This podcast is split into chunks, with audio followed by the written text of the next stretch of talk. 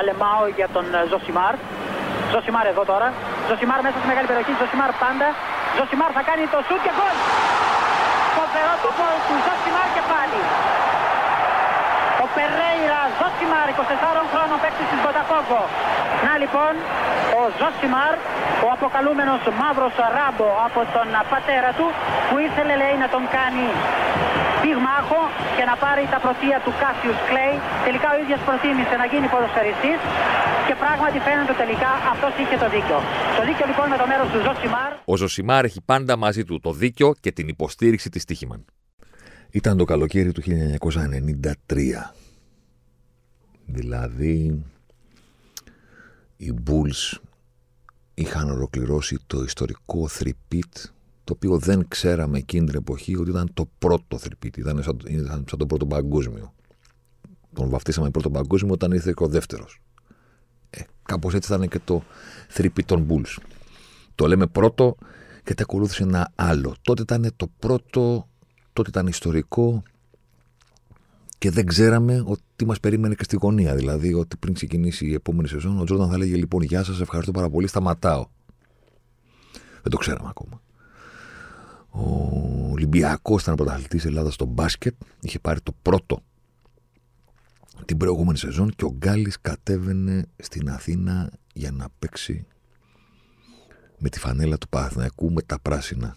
Είχαμε μπροστά μας δηλαδή τη σεζόν που ο Ολυμπιακός και Παναθηναϊκός θα πήγαιναν ταυτόχρονα για πρώτη φορά στην ιστορία τους σε Final Four μπάσκετ και θα έπαιζαν φυσικά και αντίπαλοι στον ημιτελικό. Δεν ξέραμε καν ότι θα το κάνουν δύο φορές συνεχόμενες αυτό.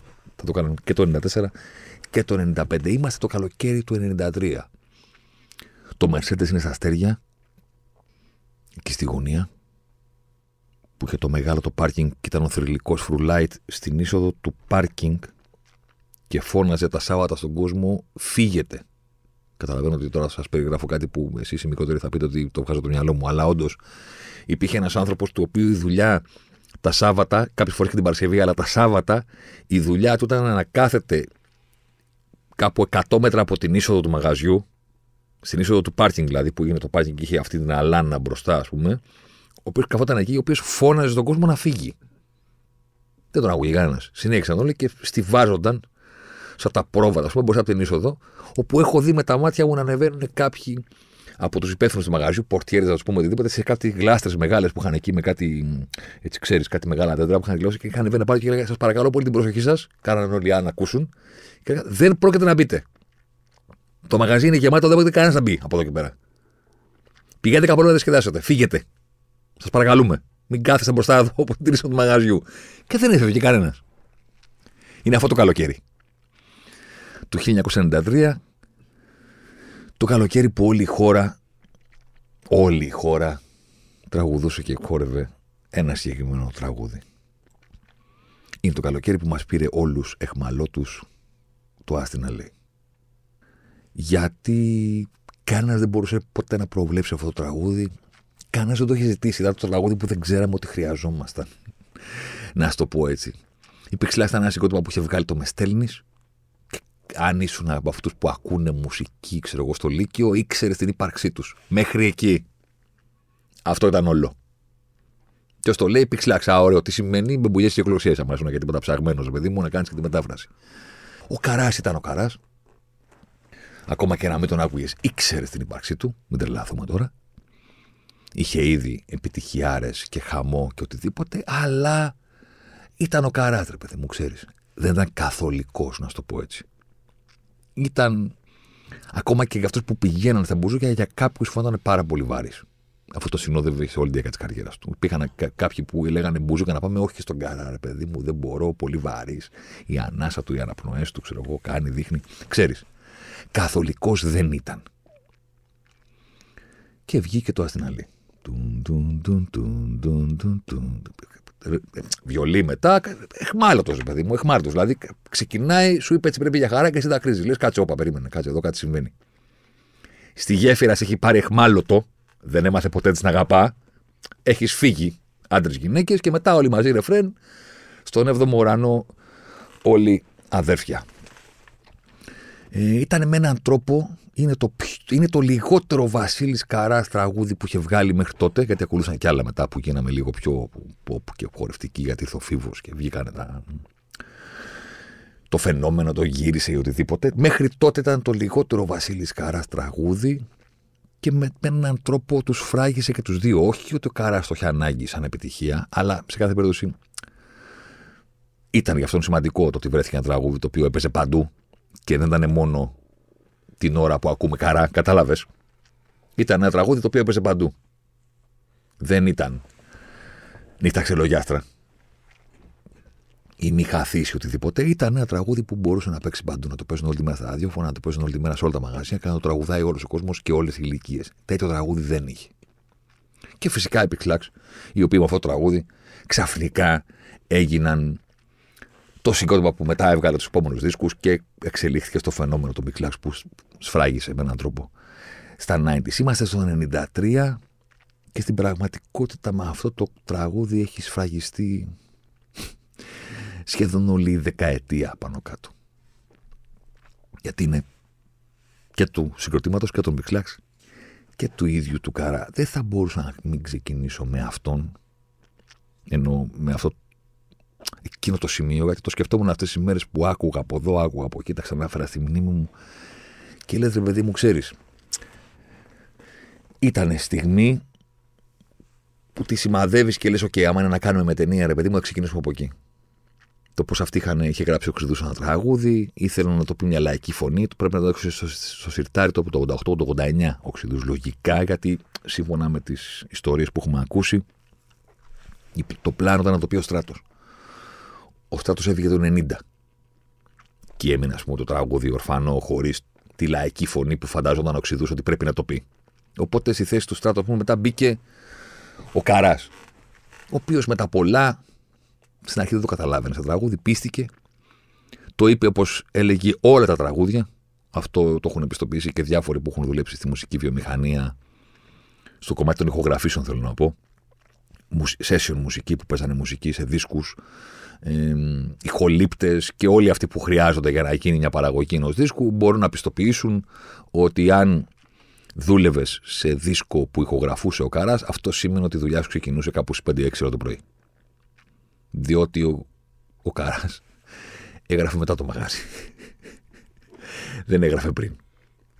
Δεν υπήρχε κάποια περίπτωση ας πούμε, να τον συναντήσεις απόγευμα και να πεις θα πάμε να γράψουμε δίσκο το απόγευμα και να πας στο μαγαζί να εμφανιστείς μετά, ρε παιδί μου.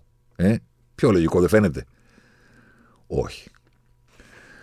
Ο Κάρας πήγαινε στη δουλειά πρώτα, που ήταν το μαγάζι, και μετά έκανε τις υπόλοιπες δουλειές.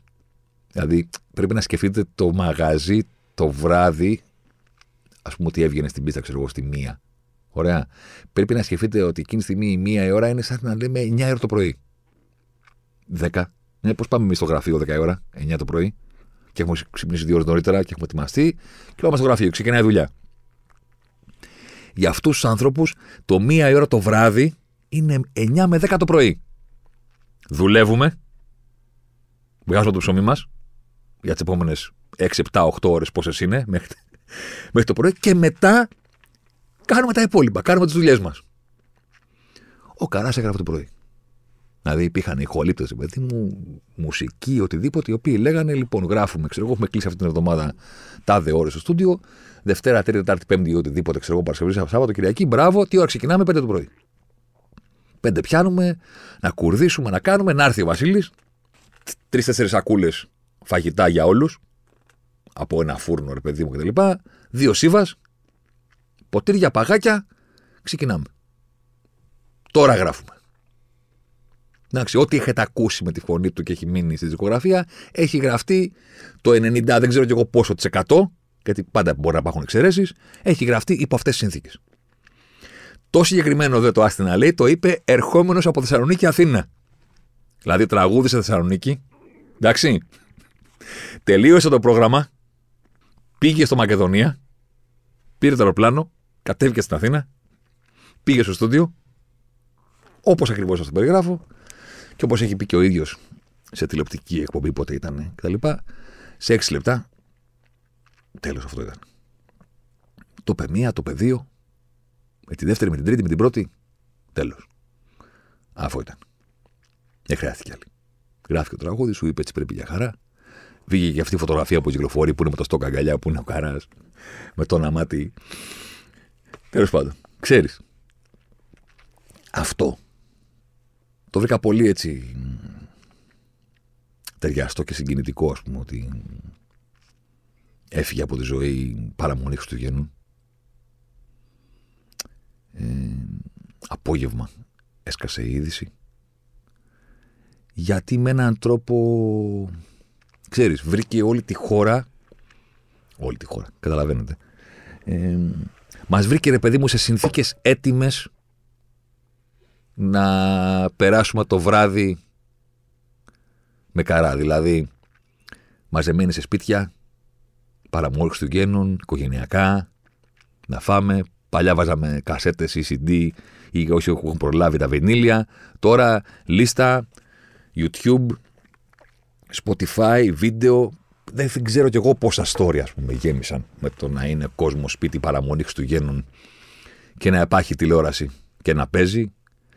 Κάποιοι γέμισαν story με τους πατεράδες τους που ήταν αμήλυτοι μπροστά στην οθόνη με ένα τσιγάρο στο χέρι και ένα ποτήρι στο τραπέζι και την επόμενη, τις επόμενες μέρες γέμισαν και τα social ε, με δεκάδες story από όλα τα μαγαζιά ανεξαρτήτως, ξέρεις, ύφους ή οτιδήποτε, ας υποθέσουμε ότι όλα μαζί τα λέμε σκυλάδικα γιατί ξέρω εγώ, μπουζούκια είναι. Κατάλαβες. Άσε να τραγουδάει κάποιος ο οποίος δεν είναι του λαϊκού ρεπερτορίου, δεν έχει καμία σημασία αυτό. Ε, τα μπουζούκια λέγονται μπουζούκα, ό,τι και αν τραγουδάς μέσα εσύ, που προφανώς όλοι τους και κάτι ήθελαν να πούν στο μικρόφωνο και τραγούδια ήθελαν να αφιερώσουν και ο κόσμος το είχε ανάγκη γιατί όλοι αυτό συζητάγανε. Βγαίνοντας έξω, ότι ναι, ρε παιδί μου, έχουμε βγει να περάσουμε καλά, ξέρω εγώ, με τον τάδε και έχουμε έρθει ε, εδώ, αλλά ναι, ξέρεις, ρε παιδί μου, ε, έφυγε ο καράς, κατάλαβες. Δηλαδή. Οπότε με έναν τρόπο ήταν έτσι ταιριαστό το, αυτό που σκέφτηκα να γράψω, ας πούμε, ήταν ότι ξέρεις, το Άγια Νύχτα έγινε Άγια Νύχτα ξυλογιάστρα. Ε, το φοβερό είναι ότι μετά αφού το έγραψα, θυμήθηκα κιόλας ότι η παραμονή στο χέρι ο Καράς το έχει κάνει αυτό, να ξέρετε, σε μαγαζί. Πριν βγει, ακούγεται μια εισαγωγή περίεργη και ξεκινάει ένα τραγούδι και τραγουδάει στον κόσμο ότι είναι το Άγια Νύχτα. Κανονικά. Και ήταν από κάτω όλοι κάγκελο.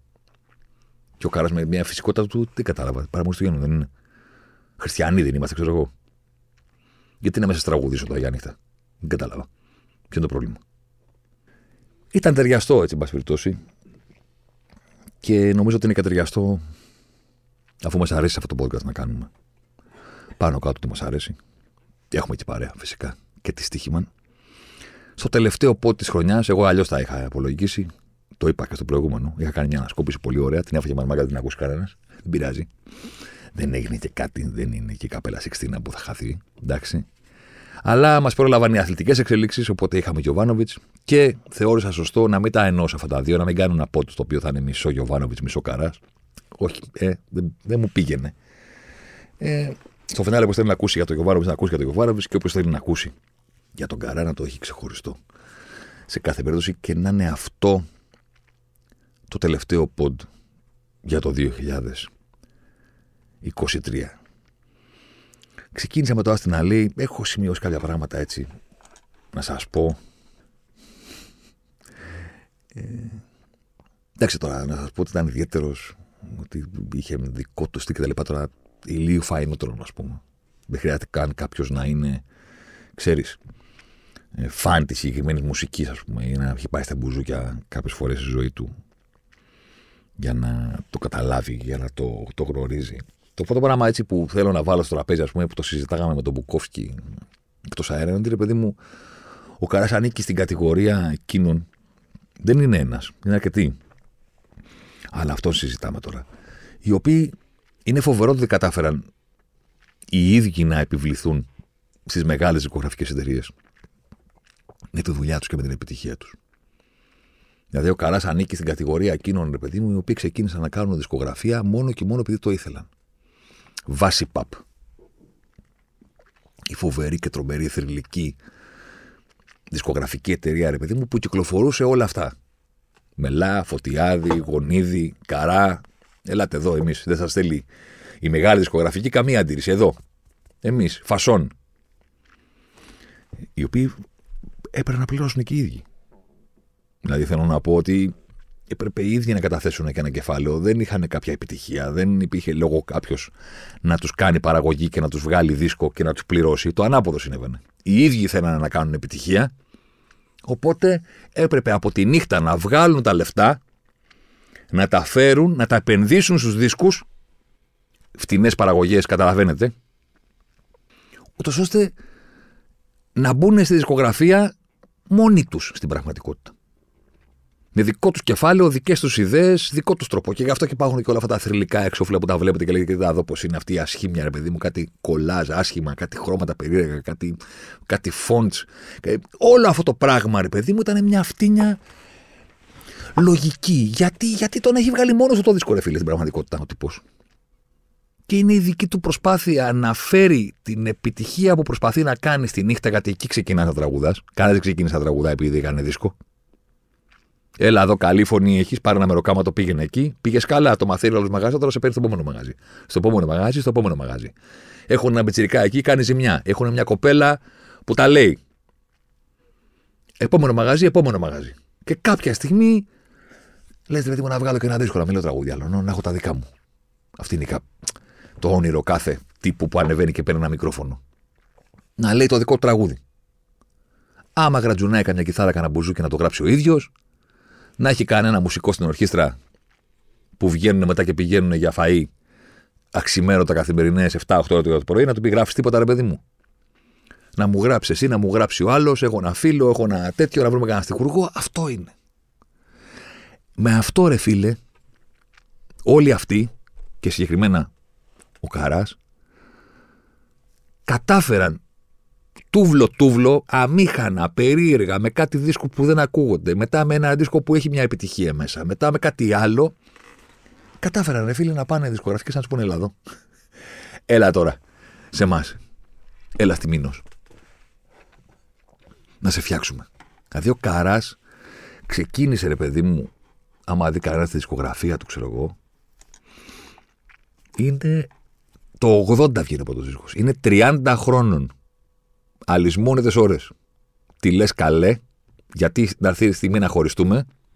Το Μιχαθή που είναι τεράστια επιτυχία το συγκεκριμένο τραγούδι και έχει και το φοβερό δίσκο που είναι σαν σεφτιμένο. Φοράει ένα μαύρο παντελόνι, είναι άσπρο που κάμεσο. Έχει κιλάκι, είναι σε ένα λιβάδι τον έχουν βάλει και κάθεται κάτω. Δηλαδή το 85 έχει βγει αυτός.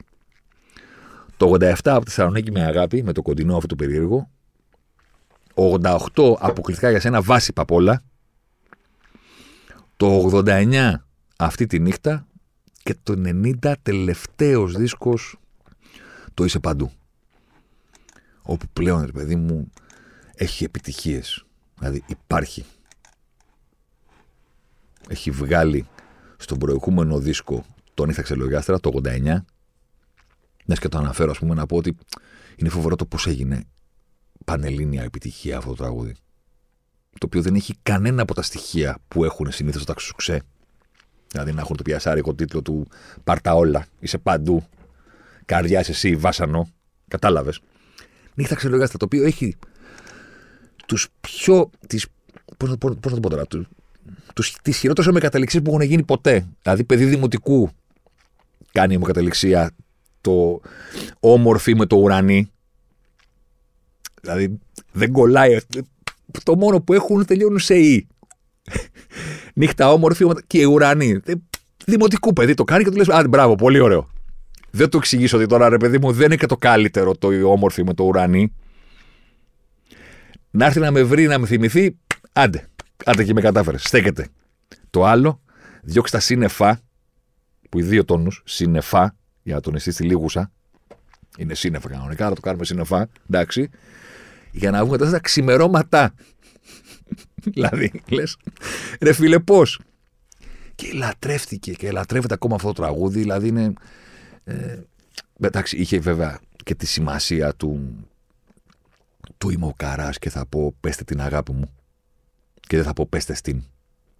Το οποίο εκείνη τη στιγμή δεν ξέρω αν, αν και ο ίδιος κατάλαβε το πόση μεγάλη σημασία είχε, ρε παιδί μου, και πώ θα το συνοδεύει σε όλη τη ζωή. Και θα το συνοδεύει και το, ακόμα και τώρα που έφυγε από τη ζωή, ρε παιδί μου. Το τι ήταν για τη συγκεκριμένη πόλη, για τη συγκεκριμένη περιοχή, για το συγκεκριμένο ιδίωμα, για όλη αυτή, όλο αυτόν τον κόσμο της Θεσσαλονίκης, ρε παιδί μου, το να είναι ο Βασίλης ο Καράς που είναι το δικό του το παιδί και δεν ξέρουν οι Αθηνέζοι που ακούνε κάτι φλόρους. Και εδώ εμείς ακούμε τους σωστούς. Ότι το παιδί μας, ρε παιδί μου, λέει. Πεστε την αγάπη μου. Κατάλαβες. Με όλους αυτούς τους δίσκους που σας ανέφερα, υπάρχει, ρε παιδί μου, αυτή η προσπάθεια ενός ανθρώπου μαζί με τους διπλανούς, Δημήτρης Δακιτζή, ο Κωστόπουλος που ήταν τον Μπουζού και το να γράφει τραγούδια, αλλά και ο ίδιος που έχει γράψει κάποια από αυτά. Είναι φοβερό ότι έχει, προσπα... έχει βάλει ο ίδιος το, το κομμάτι στο να κάνει επιτυχία. Γιατί πέρα από το να είναι ρε παιδί μου ο τύπος που τραγουδάει με έναν τρόπο που είναι λίγο διαφορετικός και μπάσος κτλ. Γράφει, προσπαθεί να γράψει. Γράφει τους τοίχου. Κάνει ό,τι μπορεί, εν πάση περιπτώσει. Κάτι το μη κάτι τα υπόλοιπα, κάτι το δεν ξεχνιέσαι. Καταφέρνει να τελειώσει τη δεκαετία του 80 και να έχει 5-10 τραγούδια τα οποία σε αυτό το συγκεκριμένο κοινό, δεν σου λέω πανελληνίως ρε παιδί μου, αλλά σε αυτό το συγκεκριμένο κοινό είναι επιτυχίες. Τελευταίο τραγούδι, τελευταίος δίσκο στη βάση είσαι, είσαι παντού. Χαμός. 100.000 δίσκοι που λέγει κάποιος. Χαμός. Το οποίο έχει γράψει του τοίχους αυτός. Περιτώ να σου πως πώ πεθαίνω. Αυτός μαζί με τον Κωστόπουλο στα χέρια σου να πεθάνω, θα το κάνω τη στιγμή. Δηλαδή, ξεκινάμε, ρε παιδί μου, κατευθείαν το καλησπέρα και λες, Όπα, εδώ. Κάτι έχει να μας πει αυτός. Τελευταίος δίσκος. Και μετά, βέβαια, τον τσιμπάνε στην Αθήνα, πηγαίνει στη Μήνος και ξεκινάει όλη αυτή η ιστορία, ας πούμε, από το 91 που καταλήγει στο φινάλε της δεκαετίας, που τι να πάρεις και τι να αφήσεις. Γιατί τον αναλαμβάνουν οι φάλαινες, ρε παιδί μου, οι καρχαρίες της θάλασσας, ο Χρυσοβέργης με τον Κατρά και του κάνουν το λέγει ότι θες λέγε το 91, το δεν πάω πουθενά το 92, το πώς τολμάς το 93, το χρέος έδωσε μένα το 94, που έχει κι άλλων μέσα, αλλά κάθε περίπτωση αυτή είναι η βασική. Και μετά πηγαίνει μπάλα, φταίει εσύ που το κάνω με το Φαλάρα και τους λοιπούς. Και μετά μπαίνει φίβος. Το 96, τηλεφώνησέ μου, μαζί με απορώ και έχω ανάγκη να βγω και όλες αυτές τις ιστορίες. Με έχεις κάνει άλλη τη Μερακιτζή, αλλά όχι το Δημήτρη το Ρακιτζή των Μπουζουκιών της δεκαετίας του 80, το Μιχάλη το Ρακιτζή, που του γράφει το, το πια με καταράστηκε. Που και αυτό συνόδευσε τώρα την είδηση του θανάτου, γιατί όλοι κάνανε το story με το. Τώρα χαμηλώσα τα φώτα. Εντάξει. Και κάπως έτσι φτάνουμε μέχρι το 99, σε μια δεκαετία που θα μπορούσε κάποιος να πει ότι είναι όλη δική του, αλλά την έχει χτίσει πέτρα-πέτρα, δίσκο-δίσκο και φάλτσα πενιά με φάλτσα πενιά, σε όλη τη δεκαετία του 80 μόνος του. Καταλαβαίνετε θέλω να πω όταν λέω μόνος του. Ε, σε όλη αυτή τη δεκαετία, εντάξει, με όχημα ας πούμε και το το Άθηνα λέει, αλλά και όλες τις επιτυχίες που έγιναν μετά πιο εύπεπτες, κατάλαβες. Και λίγες ρούμπες να βάλουμε μέσα και λίγο αλωθεί, κατάλαβες κτλ. Και, και λέγει ότι θες, λέγε. Δηλαδή να μην είναι τόσο βαριά καψούρ κατά τραγούδια, να είναι και λίγο πιο ευχάριστος στο αυτή. Έχει γίνει πλέον, ρε παιδί μου, καθεστώ, πώς να σου το πω. Εξακολουθούσε να είναι βαρύς, αλλά πλέον προφανώς τον ήξερε όλη η χώρα και προφανώς πολύ, πολύ, πολύ πιο αποδεκτός από ό,τι ήταν μέχρι τη δεκαετία του 80. Είναι τρομερό το, τρομερό το ότι ε, ο πρώτος του δίσκος στη Μήνος έχει βγει το 91. Δηλαδή εκεί κάνει την αρχή στην Αθήνα πλέον, με το λέγει ό,τι θες. Εντάξει. Και είναι την ίδια χρονιά βγαίνει και ο πρώτος δίσκος του Νότι. Δηλαδή των δύο ανθρώπων που μπορούν να ισχυριστούν περισσότερο από οποιοδήποτε άλλο ότι τη δεκαετία του 90 την έχουν όλοι δικιά τους. Δηλαδή, η δεκαετία 90 να πει σε ποιον ανήκει, ρε παιδί μου, είναι Βασίλης Καράς νούμερο 3, νούμερο 2 Μάικλ Τζόρνταν, νούμερο 1 να του Φαγιανάκης. Ξέρεις γιατί δεν κερδίζει ο Τζόρνταν; Έχει... Αποσύρθηκε. Ενδιάμεσα, καταλαβέ. Έχασε μερικά χρόνια. Αλλά και ο Τζόρνταν έτσι πήγε. Δηλαδή, 91 πρώτο πρωτάθλημα. 91 πρώτο πρωτάθλημα ο Μιχάλης. 91 λέγει ότι θες, λέγε Βασίλης Καράς. 91 πρώτη φορά γιορτάζω ενώ της Φαγιανάκης. ο οποίος μετά πηγαίνει σε Ρίο Νότι μέχρι το 99 την άνοιξη που βγαίνει το ενθύμιο και τελειώνει και η τριετία στο Ρεξ. Ε, επειδή ο Μιχάλης έχει σταματήσει δύο χρονιά ανάμεσα και επειδή έφτασε και μέχρι το 98 μετά, οπότε του λείπει κάτι, η δεκαετία του, των 90 είναι ε, χάλκινο ε, Βασίλης Καράς, αργυρό Μάγκετ Τζόρνταν, η μοναδική φορά που χάνει, έχει, έχει κερδίσει. Είναι πρώτος ο Τζόρνταν σε όλα τα υπόλοιπα. Νούμερο ένα, Νότης Σφακιανάκης. Ε, από κάτω μπαίνουν στον τελικό δηλαδή. Έχουμε Μαζωνάκη, έχουμε, έχουμε διάφορα άλλα πράγματα. Δεν, τα, δεν λέω ότι είναι μόνο οι τρεις τους, αλλά σε κάθε περίπτωση τα μετάλλια πηγαίνουν, ε, πηγαίνουν εκεί. Εντάξει. OK, okay, έχει δίκιο κάποιος που έγραψε στα social ότι δεν κλαίνουν οι Έλληνες στον Καρρά. Κλαίνουν τα 90 σε κάθε ευκαιρία. Ναι, OK. Okay. Δεν ξέραμε τι ζούσαμε τότε. Τώρα καταλαβαίνουμε. Εντάξει, γίνοντας πίσω. Ε, και ο καθένας σκέφτεται, ξέρεις, ανάλογα και με, με, την ηλικία που τα έζησε. Εγώ ήμουν και μπετσυρικά, ας πούμε. Ε, δεν ξέρω πόσο θα θυμούμουν αν ήμουν και 25 χρόνων όταν βγήκε το στην άλλη. Ήμουν 16. Πιο μικρός. Μιας και τώρα ανέφερα να πω ότι ε, του είχε μεγάλη αγάπη. Τη μεγάλη έτσι εκτίμηση ο Νότης. Δεδομένα σας το λέω αυτό. Κυκλοφορούν κάποια βίντεο, αλλά εγώ σας το λέω και έτσι με τα λόγω γνώσεως που λένε και γραμματιζούμενοι. Ε, στο πρόγραμμά του τότε ενώ της τραγουδούσε Βοσκόπουλο παλιό, τραγουδούσε Διονυσίου, τραγουδούσε Αγγελόπουλο. Αυτοί οι τρεις ήταν οι τροφοδότες, οι παραδοσιακοί των, ε, των, τραγουδιών, των προγραμμάτων του Νότια από τα παλιά. Σύγχρονα τραγούδια άλλων προφανώς δεν έλεγε γιατί είχε τα δικά του. Η μοναδική εξαίρεση, η μοναδική εξαίρεση εκείνη την εποχή στα προγράμματα του Νότου ήταν το να πει το Άστον να λέει ή το Παρταόλα. Ό,τι άλλο άλλων τραγουδιστών έπρεπε να είναι παλιά. Που τα είχε στο πρόγραμμα του. Και λίγο μάκι από τα 80 τα Στέφανα και πόση μοναξιά και τέτοια. Σύγχρονο δηλαδή να είναι εκείνης της εποχής στα 90s ήταν μόνο το Άστινα λέει και το, το Παρταόλα. Μεγάλη αγάπη. Και μεγάλη εκτίμηση είχε ο Νότης στον Καρά. Θα μου πεις μετά τι, ότι σταμάτησε το 2000, τελείωσε. Όχι, ρε παιδί μου, δεν τελείωσε. Αλλά ξέρεις, ακόμα και οι προπονητές, ακόμα και οι τραγουδιστές, ακόμα και τα συγκροτήματα μπορεί να συνεχίζουν και να έχουν τις στιγμές τους και να μην σταματάνε να παράγουν έτσι διαμάντια ή επιτυχίες ή σουξέ, πείτε το πώς θέλετε. Αλλά ξέρεις, η χρυσή εποχή πάντα είναι. μπορείς να την ορίσεις. Δεν σημαίνει ότι ό,τι ακολουθεί μετά είναι για πέταμα, αλλά δεν είναι της ίδιας έτσι αξία, πώ να το πω, ρε παιδί μου. Ακόμα και ο ίδιος μεγάλος, ήταν μικρός. Πρώτο δίσκο είναι το 30, το 80. Το 91 λέγει ό,τι θες, λέγει και εμφανίζεται σε όλη την ιδιωτική τηλεόραση και πάει στην Κορομιλά και πάει στη Μενεγάκη και πάει στο Τσάο και πάει σε εκείνο και σε όλα τα σοου κτλ. Είναι ήδη 40 κάτι χρόνων. Και τα χιλιόμετρα στην ήττα που έχει γράψει τώρα μιλάμε. Είναι πολύ σκληρά. Δεν είναι το βαρέα και ανθυγιεινά είναι λίγο. Εμείς τότε που ανεβήκαμε στον τρένο των μπουζικών, ας πούμε, στα 90s και σας έχω πει ότι κάποια στιγμή μπορεί να τα κάνουμε όλα αυτά ένα περιεχόμενο έτσι, ηχητικό να να μείνει. Ε, ο Καράς προχώταν για μας από ένα κόσμο έτσι μαγικό που δεν προλάβαμε να γνωρίσουμε ποτέ. Δηλαδή από τα μπουζούκα, τη Θεσσαλονίκη, την Καλύβα, τα νέα δειλινά και όλα αυτά τα οποία υπάρχουν στο YouTube τώρα σε κάποια βίντεο τη κακιά ώρα που τα βλέπεις και δεν το πιστεύεις. Και τις στίβες από τα πιάτα.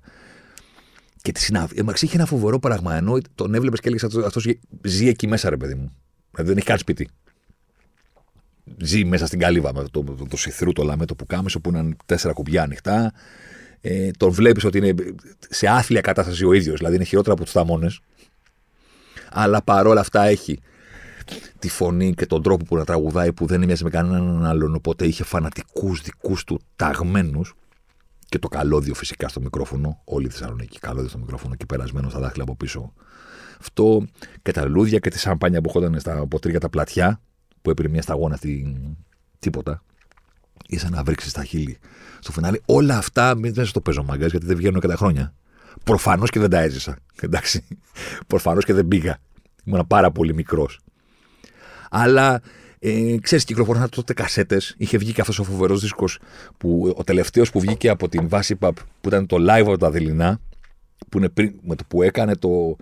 Λέγε ό,τι θες, λέγε στη Μήνος. Έχει βγει και το live που είναι σε πραγματικότητα μία βραδιά που λέει τις επιτυχίες που είχε βγάλει στους προηγούμενους δίσκους πριν κατέβει στην Αθήνα.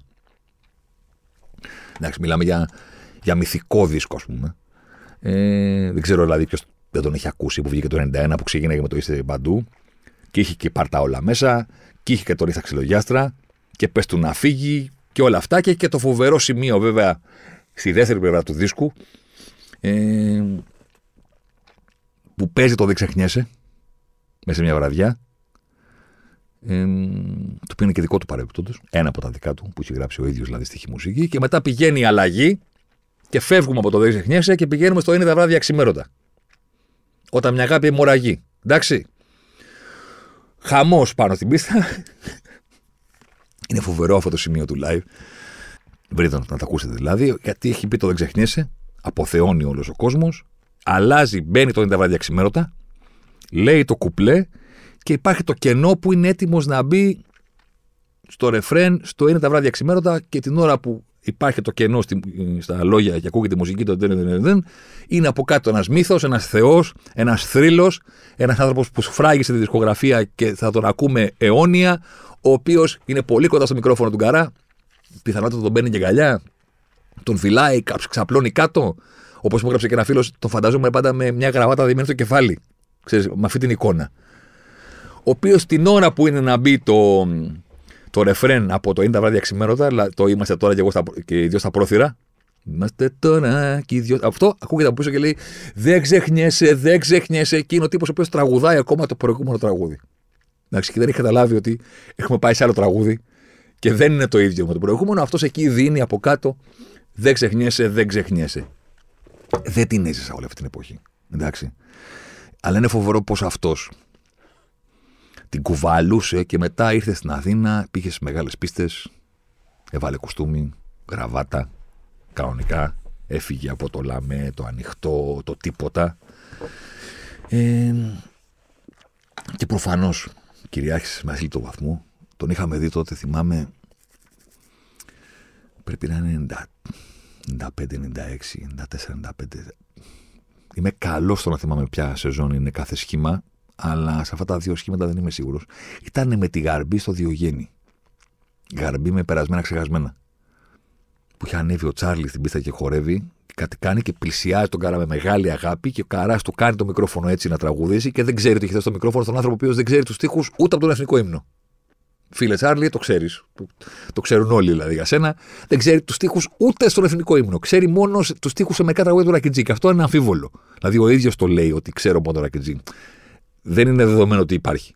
Και με το που του δίνει το μικρόφωνο να πει το ρεφρέν, ρε παιδί μου, λίγο ότι θες λέγει, ξέρω εγώ κάτι, ε, είναι πάρα πολύ χαρούμενος ο Σάρλι που συμβαίνει αυτό και του τραγουδάει στο μικρόφωνο και του λέει Δεν το ξέρω, αλλά τραγουδιστά. Και του πήρε ο καράς και του βάλε το, το, το μικρόφωνο στο κεφάλι. Μεγάλη βραδιά με καρά, να ξέρετε. Έχουμε κάνει στο Fix, το οποίο τώρα νομίζω ότι είναι εγκρεμισμένο. Δεν υπάρχει το κτίριο. Εκεί δεξιά πώς κατεβαίνει συγκρού, το ύψος του το καταλαβαίνετε από το όνομα, μπράβο.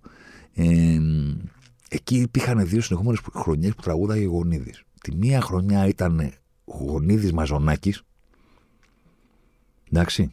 Με καρουσάκι και βίγη χαρίτου. Σου λέω και όλο το πρόγραμμα, γιατί είμαι κύριος. Και την άλλη χρονιά έχει γίνει Γονίδης Καράς. Είμαι. Αυτά έχουν γίνει 98-99. Δηλαδή τη μία χρονιά είναι το γονίδις Μαζονάκη, Καρουσάκι Βίκη Χαρίτου και την άλλη χρονιά είναι γονίδις Καράς. Το οποίο γονίδις Καράς είναι τώρα ρε παιδί μου σαν να λέμε Μέση Κριστιανό Ρονάλντο στην ίδια ομάδα. Δηλαδή, μία φορά γίνεται. Δεν μπορώ να θυμηθώ ποιο τα δύο ήταν πρώτο. Με ποια σειρά έγιναν δηλαδή αυτά. Είχε φύγει ο Μαζονάκης από τον Γκάζι μετά το. Και το... Θα το βρω. Στο κεφάλι μου θα το βρω. Νομίζω ότι είναι το 99 ο... με το Μαζονάκη και το 98 με τον Καρά. Γιατί μετά ο Μαζονάκης είχε πάει στο χάος με τη Σαμίου. Τέλος πάντων. Μην τα μπερδέψουμε. Ε, Γονίδης καρά στο φίξ. Εντάξει. Μιλάμε τώρα εμπειρία ζωής. Εντάξει, εκείνη την εποχή δεν ήταν τα καλύτερα παιδιά. Εννοώ ότι δεν ήσουν ασίγουρο ότι θα το βγάλουν το πρόγραμμα κανονικά. Κάποιες φορές πήγαινες και δεν βγαίνανε στο δεύτερο μέρος κτλ. Και έχουμε πάει και είμαστε σχεδόν βέβαιοι ότι είναι γονίδης καράς ενδιάμεσα, γονίδης και κλείνει το πρόγραμμα. Αυτό ήταν. Και είναι 4 η ώρα. Και λες, εντάξει, κλείσαμε. Σιγά μην τώρα βγει ο καρά 4 ώρα ξανά. Δεν υπάρχει περίπτωση. Σκοτάδι και ακούγεται εισαγωγή και λέμε αποκλείεται. Δεν υπάρχει περίπτωση. Τι εννοείς; Και υπάρχει δεύτερο πρόγραμμα καρά όπου βγαίνει σε τρομακτική φόρμα, σε τρομακτική κατάσταση. Ε, εντάξει. Ό,τι και να σου πω για τη βραδιά από εκεί πέρα είναι λίγο. Είναι φοβερό το πώς κουβαλούσε πάνω στην πίστα όλα αυτά τα χρόνια. Ότι ξέρεις, προέρχομαι ρε παιδί μου από ένα κομμάτι πολύ κακής νύχτας. Εντάξει. Άστο. Τώρα εδώ πέρα είστε άρχοντες. Δεν είστε όπως ήμασταν σε όλα αυτά τα θρηλυκά μαγαζιά, ας πούμε, της Θεσσαλονίκης ή της Εθνικής Οδού ή στη... στις επαρχίες και σε όλα αυτά τα πράγματα. Είναι φοβερό πώς το κουβαλούσε πάνω του, αλλά ταυτόχρονα είχε και μία. Δεν είχε καθόλου απειλητική παρουσία, ας πούμε, να σου πω. Έτσι, πάνω στην πίστα. Δεν γλυκός. Τους έλεγε όλους πιτσιρίκου. Όλους, μα όλους εσένα που σε κοίταγε κάτι να κάνεις, την ορχήστρα, τους πελάτες, το, τον Μπαντελίδη, τον... όλοι οι πιτσιρίκοι ήταν για αυτόν. Πιτσιρίκο αυτό, πιτσιρίκο εκείνο. Όλοι. Και είχε ένα τέτοιο ότι ξέρεις, κοίτα, έχουν δει πολλά τα μάτια μου, οπότε δεν είμαι κανένας εδώ πέρα που μπορεί να του κάνεις και ό,τι γουστάρεις στο μαγαζί επειδή έχεις πιει. Αλλά από την άλλη δεν είμαι και ο κακός ο οποίος. Να προσέξουμε πώς θα φερθούμε, μην ταντιστεί ο καρά. Ελέγχω τη φάση χωρίς να κάνω πολλά. Πώς το έλεγε ο, ο Σκορτσέζε για τον Πόλη του Goodfellas, που του λέει δεν κουνιόταν πολύ. Αλλά ο λόγος που δεν κουνιόταν πολύ δεν χρειαζόταν ποτέ να κουνηθεί για κάποιον. Όλοι οι άλλοι κουνιόταν για εκείνον. Κάπως έτσι. δηλαδή κάπως έτσι, κατάλαβες. Δεν έκανε πολλά, αλλά γιατί έκαναν οι υπόλοιποι για εκείνον. Για να το συνδέσω με αυτό που έλεγα προηγουμένως, παιδί μου, δεν θέλω να φανεί ότι το λέω έτσι με κακή διάθεση, αλλά καταλαβαίνετε ότι κάποια στιγμή όλο αυτό το πράγμα σε καταβάλει. Δηλαδή η δεκαετία του 2000 και οι επόμενες δεκαετίες που ακολούθησαν, ακόμα και δισκογραφικά σε δισκογραφικά, γιατί έκανε τα τραγούδια του και ήταν και πολύ σωστός στο να πει ρε παιδί μου, θέλω να πω την πριγκιπέσα και να πάρει τηλέφωνο το μάλαμα και να τραγουδήσει και περίδι. Ακουμπλεξάριστος, πολύ cool, πολύ σωστός.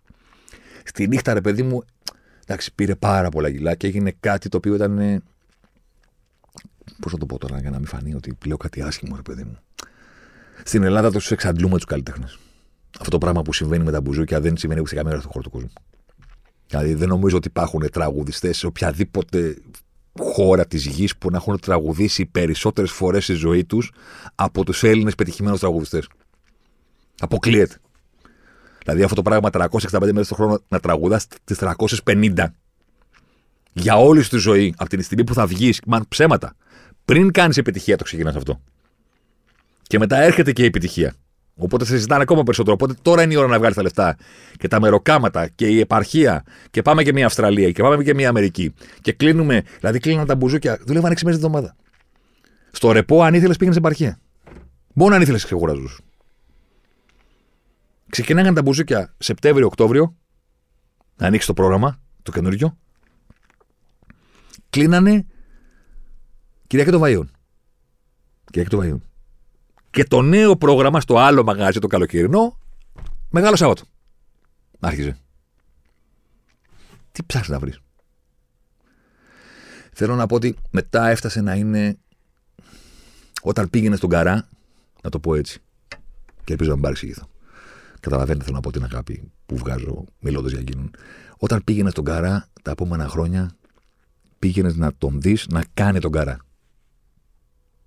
Δηλαδή ήξερε πλέον τι είναι αυτό που αρέσει στον κόσμο, τι είναι αυτό που τρελαίνει τον κόσμο. Οπότε ήταν το να πούμε το καλησπέρα και καλή βραδιά ακόμα πιο μπάσατα από την επόμενη φορά και να κάνουμε όλα αυτά τα οποία τρελαίνει, τρελαίνουν το κοινό που δεν είναι απαραίτητα μπουζουκικό κοινό. Είναι τα κορίτσια από κάτω που δεν τους αρέσει πάρα πολύ ο καράτρε, παιδί μου, αλλά μόλις κάνει, ξέρω εγώ, το.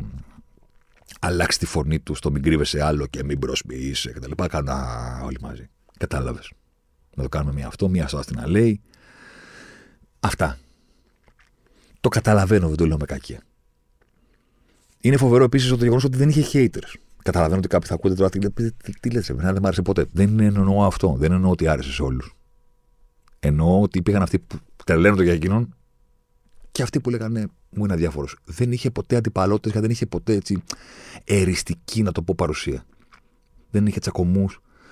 Δεν είχε πράγματα με συναδέλφους. Δεν του άρεσε να μιλάει πολύ. Είναι δεδομένο ότι έχει βοηθήσει άπειρο κόσμο. Υπάρχουν φα... ατελείωτες ιστορίες για τον τρόπο με τον οποίο βοηθούσε και με τον τρόπο με τον οποίο πεταγόταν πάντα και λέγει: Και άμα μάθει κανένα τίποτα, θα σου κόψω το λαρίγκι. Σε όποιον έδινε κάτι. Ότι σου έδωσα, μην το συζητάς, μην το, μην το διαφημίζεις, μην κάνεις οτιδήποτε. Μια γενικότερα πολύ θετική, να την πω έτσι, παρουσία, η οποία ήταν πάντα σε κόντρα με το πόσο έτσι βάρης ήταν στην πίστα και σε όλα αυτά τα πράγματα. Πέρα από τη φωνή και πέρα από όλο αυτό το κλάμα και πέρα από την ανάσα που πέρναγε και τρύπαγε τα ηχεία και ενοχλούσε κάποιους, είχε αυτό το φοβερό, το... την τέχνη της επανάληψης. Τον τρόπο με τον οποίο δηλαδή ε, επαναλάμβανε κάποιες λέξεις ή ακόμα και κάποιες συλλαβές την ώρα της ερμηνείας στο live. Μια επανάληψη που τρέλνανε τον κόσμο από κάτω για όσους δεν είναι εξοικειωμένοι με το τι περιγράφω αυτή τη στιγμή, ας πούμε, μπορώ να σας δώσουμε το παράδειγμα ότι είναι, ξέρω εγώ, το, ε, στο που πα, ας πούμε, όπου είναι το, το ρεφρέν, μη χτίζεις τείχου, χτίσε γέφυρες για μας. Εντάξει. Οπότε ήταν πού πα, πού πα, μη χτίζεις τείχου. Και στο τελευταίο ρεφρέν δεν έλεγε χτίσε γέφυρες για μας, έλεγε χτίσε, χτίσε και Στο τρίτο, χτίσε, κοπανάγαν τα κεφάλια στα τραπέζια, σκίσαν τα πουκάμισα, μαχαιρώνονταν με τα πυρούνια. Δηλαδή θέλω να πω, ήταν ήταν η κορύφωση του είμαι από κάτω φανατικός και βλέπω τον Κάρα να τραγουδάει η στιγμή που θα έκανε αυτή την επανάληψη. Την έξτρα, όχι αυτή που υπήρχε ήδη στο στίχο. Μην κλαις για μένα, μην κλαις για μένα δύο φορές. Την έξτρα. Δηλαδή, την ώρα που στο τελευταίο ρεφρέν πάντα, ας πούμε, στο αγάπα με τις ώρες που μπορείς, γιατί τα προηγούμενα ρεφρέν τα έλεγε ο κόσμος και είναι ευτυχισμένοι όσοι πρόλαβαν να τον δουν στα μέσα της δεκαετίας του 90 που δεν τα τραγούδαγε όλα τα τραγούδια ο κόσμος και δεν τα έλεγε μισά τα τραγούδια. Δηλαδή δεν ήταν, δεν ήταν μισό το ένα και το άλλο για να χωρίσουν όλα. Κάπου εκεί στα, στα middle 90s που είχε όλες τις επιτυχίες και τις καινούργιες αλλά και τις παλιές και εμφανιζόταν σε όλα τα μαγαζιά ήταν η καλύτερη εποχή για να τον έχεις δει. Αυτό σα το υπογράφω γιατί, γιατί ακόμα τα έλεγε ολόκληρα, τα τραγουδούσε. Ήταν αλλιώς. Δεν λέω ότι κόροϊδευε μετά, λέω ότι ήταν πάρα πολύ κουρασμένος. Όταν έλεγε λοιπόν το τελευταίο ρεφρένο από το αγάμα με τις ώρες που μπορείς, το καταλαβαίνετε ότι δεν πήγαινε στο ποτέ μη μ' αρνηθεί. Ήταν ποτέ, ποτέ, ποτέ, τρεις φορές. Μη μ' αρνηθεί. Σε κάθε ποτέ, ξαναλέω, από κάτω βάραγαν τα κεφάλια στη τράπεζα, τα ανοίγανε τα κεφάλια τους. Μαχαιρώνονταν. Με, τα, με το πυρούνι που είχαν φέρει κατά φρούτα. Σκίζαν τα μπουκάμισα, κοπανιόντουσαν κτλ. κτλ, κτλ. Να το κλείσουμε λέγοντας ότι. Οκ, είναι άπειρα το σουξέ, είναι άπειρες οι επιτυχίες. Ο καθένας έχει αυτό που τον χτυπάει, ας πούμε, στο δικό του. που χτυπάει το δικό του ρεύμα. Αλλά επειδή εγώ θα σας πω. ε, για να κάνουμε top 3 λοιπόν όπως κάναμε για τα 90s. Να σας πω ότι, οκ, ο καθένας μπορεί να έχει την άποψή του, αλλά. Ένα είναι το κορυφαίο τραγούδι του Βασίλη Καρρά. Και δεν υπάρχει άλλη σωστή απάντηση. Μόνο μια σωστή απάντηση υπάρχει. Απλώς υπάρχουν και δύο άλλες απαντήσεις που περνάνε για σωστές. Δηλαδή που δεν κοιτάς τον άλλον με απαξίωση. Που έχει δώσει αυτή τη λάθος απάντηση. Οι απαντήσεις που περνάνε για σωστές στο νούμερο 3 είναι το Άσ' τη να λέει για τους λόγους που εξήγησαμε. Εντάξει, παρότι δεν είναι καράς, αλλά είναι. Οπότε αφήνουμε από κάτω από το Άστινα λέει όλα τα υπόλοιπα, τα μη χαθείς, τα είσαι παντού, τα πάρτα όλα, τα πιάμε καταράθια, το απορώ, το δηλητήριο, όλο αυτό το πράγμα. Στο νούμερο 2. Στο νούμερο 2 είναι φυσικά το αγάπα με τις ώρες που μπορείς. Εντάξει, μιλάμε τώρα. Καταλαβαίνω ότι υπάρχει κόσμος που δεν ακούει αυτή τη μουσική. Καμία αντίρρηση, παιδιά, δεν μπορείτε να τσακωθούμε. Δεν μου αρέσει το στυλ ότι εσείς δεν ακούγατε και εμείς που ακούγαμε ήμασταν ανώτεροι. Καμία σχέση. Απλώς εγώ δεν μπορώ να δεχτώ, ρε παιδί μου, ότι με άλλη ενορχίστρωση και με άλλη φωνή αυτό το τραγούδι δεν θα συγκινούσε τους πάντες. Δηλαδή δεν μπορώ να δεχτώ αυτοί που είναι του έντεχνου, ας πούμε, ότι δεν βρίσκουν καμία αξία στο κρυφά συναντιόμαστε λαθρέα. Πάμε βόλτα στο ορεινό του Σεργιάννη με έναν έρωτα που έμαθα να χάνει. Δηλαδή δεν μπορώ να σκεφτώ κάποιος που γράφει τείχου για το έντεχνο. Δεν ξέρω, μπορεί να ρωτήσω μια μέρα τον Οδυσσέα Ιωάννη, δεν ξέρω. Αν του φαίνεται ενδιαφέρον δύο, κορμιά αρπεπλισμένα σαν τις ράγες από τα τρένα που δεν σμίγουν ποτέ πουθενά Δηλαδή δεν νομίζω ότι κάποιος τον αφήνει αδιάφορο επειδή έλα μου ωραίο Καρράς και οτιδήποτε. Φαντάστο λίγο το τραγούδι το συγκεκριμένο με άλλον. Δεν λέω ότι το κάνει χειρότερο ο Καρράς. Καλύτερο το κάνει. Αλλά σε ένα που δεν σου αρέσει ο Καρράς, που δεν είσαι των μπουζουκιών, που δεν είσαι αυτής της ενορχίστρωσης και αυτής της αισθητικής, OK, okay, άλλαξε το λίγο. Τι νομίζεις ότι δεν ακούγεται;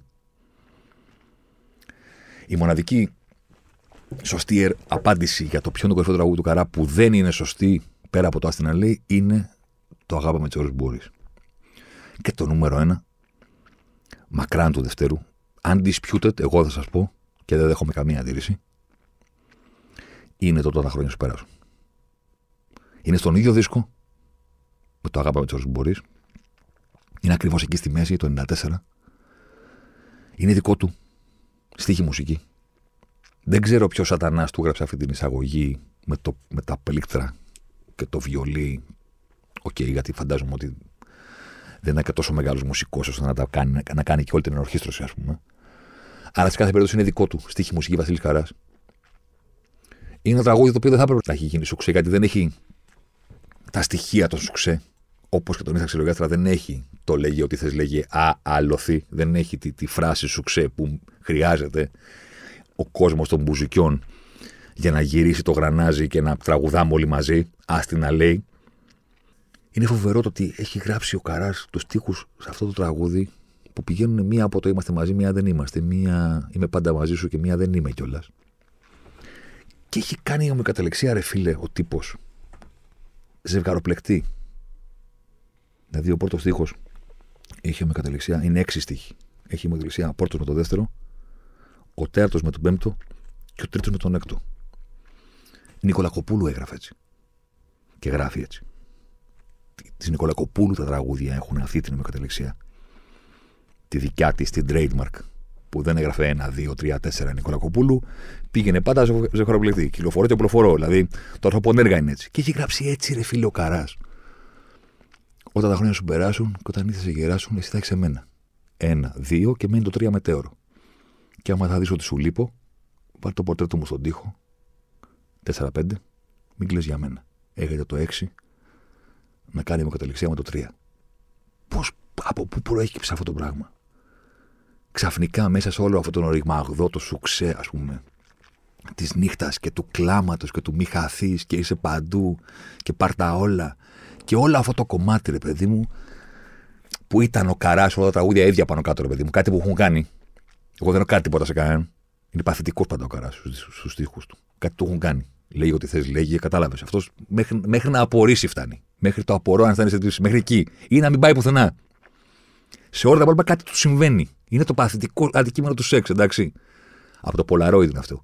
Την ταινία του Φράτζη την πρώτη. Κλείνει η παρένθεση. Μέσα σε όλο αυτό το, τη θάλασσα της μουσικής που είναι πάνω κάτω, ίδια κάτι το έχουν κάνει, κάτι το έχουν πειράξει, είναι πολύ πικραμένος. Εντάξει. Πώς του βγήκε και έγραψα αυτό το τραγούδι. Όταν τα χρόνια σου περάσουν. Δηλαδή, δεν. Είναι από κάτω όλα τα υπόλοιπα.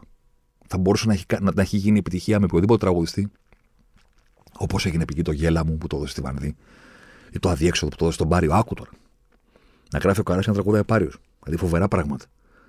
Είχε και αυτό το κομμάτι το οποίο είναι παραγνωρισμένο. Ότι έγραψε, ρε φίλε. Έγραψε. Έγραψε. Σου ξέ, είσαι παντού, πάρτα όλα. Ναι, εντάξει, ρε παιδί μου, δεν είναι και την πατρομερά, αλλά έγραψε. Το γέλα μου έγινε επιτυχία με τη Βανδί και μετά το είπε και ο ίδιος. Μέσα σε όλα αυτά, η κορυφή του, που ήταν και για τα μπουζούκια βέβαια, χαμός γινόταν μέσα στο μαγαζί, και με τη μουσική αυτή από πίσω στο ρεφρέν, ποτέ σου όμως μην αφήσεις, μιλάμε τώρα αδιαφυσβήτητα. Νούμερο ένα αδιαφυσβήτητα πιο φωτεινή μακράν της δεύτερης στιγμή ήταν φυσικά τότε τα χρόνια σου πέρασαν. Αυτά είχαμε να πούμε ω αντίο στο Βασίλη Καρά. Αυτός ήταν ο τελευταίος Ζωσιμάρ του 2023. Πράγμα που σημαίνει ότι είναι μια καλή στιγμή. Να σας πω ξανά ευχαριστώ. Να επαναλάβω αυτό που δεν το λέω για να το πω, αλλά το λέω και σε συζητήσεις, να ξέρετε, εκτός μικροφώνου, γιατί το σκέφτομαι και το πιστεύω, είναι ότι μιλάω με φίλους και αν πηγαίνει καλά το podcast, τι κάνει, τι δείχνει όλη αυτή την ιστορία.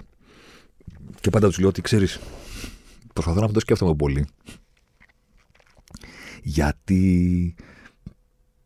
Γιατί εγώ το ίδιο podcast θα έκανα. Είτε το ακούγανε 100, είτε το ακούγανε 1000, είτε το ακούγανε 10.000, είτε το ακούν 100.000.